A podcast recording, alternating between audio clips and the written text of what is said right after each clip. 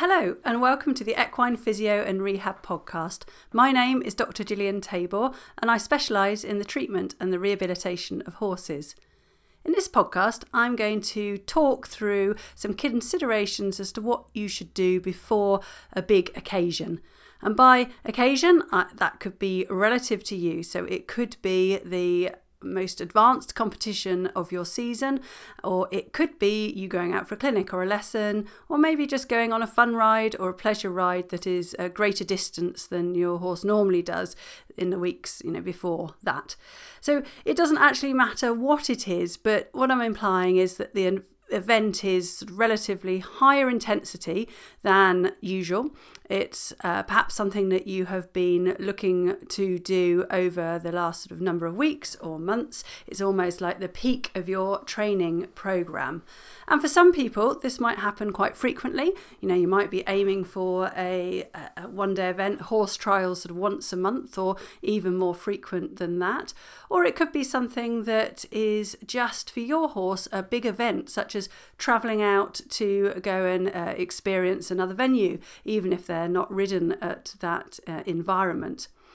But thinking about what they're going to do at that higher intensity occasion, we need to have a plan for the few days running up towards that. Because if we want our horse to perform optimally, so both physically and mentally, we need to have a, a bit of a structured plan to make sure that either we don't peak too soon or that actually it is a complete overload on that day, and then we risk our horse having some problems. Obviously, risk of injury is one of them, but also, you know, if they are absolutely exhausted and that fatigue sets in too early, you might find that you have behavioural problems that actually aren't a physical issue. It is actually down to, um, well, it actually is a physical issue, but I'm not saying it's a pain issue. It's to do with how they're feeling about the whole thing. So, what I want you to consider is how fit does the horse need to be for that occasion, and that varies. If you're going on a horse trial, so you've got three phases, dressage, show jumping and the cross-country phase, they're obviously going to be needing to be fitter than taking your horse out to a fat, flat work clinic. So if we think about the level of fitness that is needed, then we need to think about how fit is your horse, and is there a sort of gap between where they are now and what they will need to be able to achieve at the event. And if it's just a few days before, you're not actually going to be able to change their fitness level in time for that occasion. So it might be that you need to reevaluate. Firstly, if you think that you're ready to go to that event, or actually when you're there, maybe you need to change what you're doing. So if it's a clinic and you're booked in for a forty-five minute session, then maybe you need to say to your trainer, actually, I don't think my horse is going to cope with forty-five minutes. Uh, can we just do half an hour, or can we lower the intensity and make sure that we give plenty of rests? But what about if you're going on a pleasure ride, and uh, on that, that ride, you're looking forward to doing a lot of of cantering, um, you know, there's beautiful open fields that you get to go on when you go on a fun ride. Well, maybe you are just going to have to hold back for a few of those. So if you know that there's, say, five occasions for a canter uphill, maybe a couple of them, couple of them you should think, well, actually, to get around this whole event without consequence, I think I need to trot up a couple of them. And if you're going cross-country, I know there are time demands on you, but if your horse isn't fit enough, maybe treat it more as a schooling round and pop back into trot in between fences and make sure that they let up the speed a little bit. Because what we have the problem with is actually building up to both aerobic levels of fitness and being able to manage in that anaerobic zone where the horses have really high heart rates should be as a result of a fairly long-term training plan. And certainly when it comes to thinking about getting a horse fit, in that preceding week, what we don't want to do is we don't want to actually push them into those higher intensity training zones with really high heart rates within at least three or four days before a competition. When you use highs, well, when a horse has a high heart rate, they're going to be using anaerobic respiration, which means that they rely on stores of energy, the glycogen that's stored in their muscles. And when we use up those stores, it takes a little bit of a time for them to be replenished. And uh, we sort of work on the idea that we're thinking seventy-two hours as a minimum. So that's uh, three days. So say your event is on the Sunday, you don't want to be doing fast work on the Friday. Or as I say in the racing industry, you'll leave your race at home. What the other consideration with the week before is any kind of training soreness. So if you work your horse really hard on whatever skills you're trying to achieve, you know, perhaps you need to do some more jumping to um, improve your technique, or you need to take your horse cross-country schooling because they've not seen the required, you know, obstacles, ditches and jumps and things, and you want to take them out. If you do unaccustomed levels of exercise in the few days preceding the event, then you are likely to give them a case of uh, D O M S, so that's delayed onset muscle soreness. And we know from uh, literature that can take, you know, we sort of say it peaks at forty-eight, seventy-two hours, uh, and the horse might be sore for a few days after that. So you don't want to be doing that high intensity training, I would say, within four days before your event.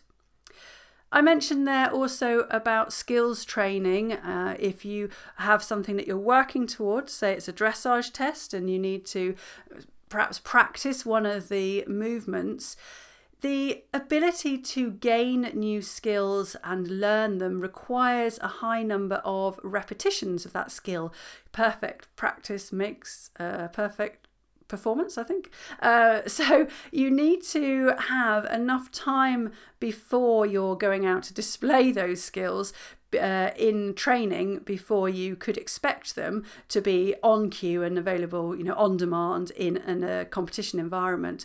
So the week before is not the time to start learning new skills. It may be that you want to just have a, a short repetition of them and uh, say, you know, you work on your transitions, or there's something specific in your test that you want to get really well trained beforehand. Well, that's absolutely fine, but what you mustn't do is to get all focused on the actual movement and forget about the intensity of the way that you're working your horse. So those sessions a few days before actually do um, work on lots of rest, and perhaps, you know, doing the movement in a slower gait uh, or maybe say on a larger circle or for a shorter distance, or if it is jumping, reduce the number of jumps or reduce the heights so that you're not overloading your horse in the week before. What we do need to do, though, is we need to keep the horse moving. We can't sort of give it complete rest, really. That's not going to be idle either. Certainly, if you're limited in the amount of turnout, you don't want your horse being sort of stood in for long durations before the exercise, especially, you know, if this is the winter time. Um, we need to keep our horse sort of supple and mobile. So I would advocate hacking if you can. Um, no high intensity bursts uphill, uh, high speeds, but just thinking about getting that horse moving, or suppleness exercise, pole works instead of jumping, or um, lower level dressage skills compared with your um, if you're adv- competing at advanced level.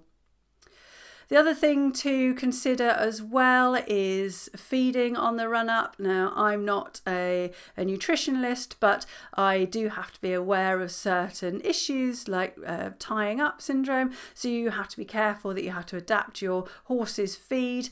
And the other managing factor is if you have reduced the exercise and you have a horse that is prone to gaining weight, the last thing you want to do is to, in the last few days before a competition, find that they are actually starting to put on fat. But I do have uh, one client that actually makes sure that her horse has five days of quiet work, just hacking um, before a um, competition, and we're talking about eventing here, and then she hacks before and then she hacks afterwards, because that's how she's found it's the best way to manage her horse.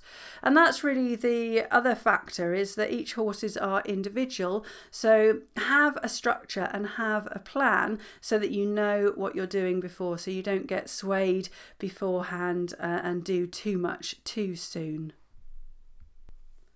One other factor to consider is whether your horse has a physio visit on the run up to the competition. Quite frequently, if we are treating for soreness, the horse might need either a day off or an easy day the day before. Now, we can adapt strategies so that there are things that we can do literally, you know, just before the event or maybe the time before, but two days before is not a good idea to start to try and change anything in their musculoskeletal system. And if they really are that sore, then maybe a discussion with a physio might be around whether or not your competition is appropriate.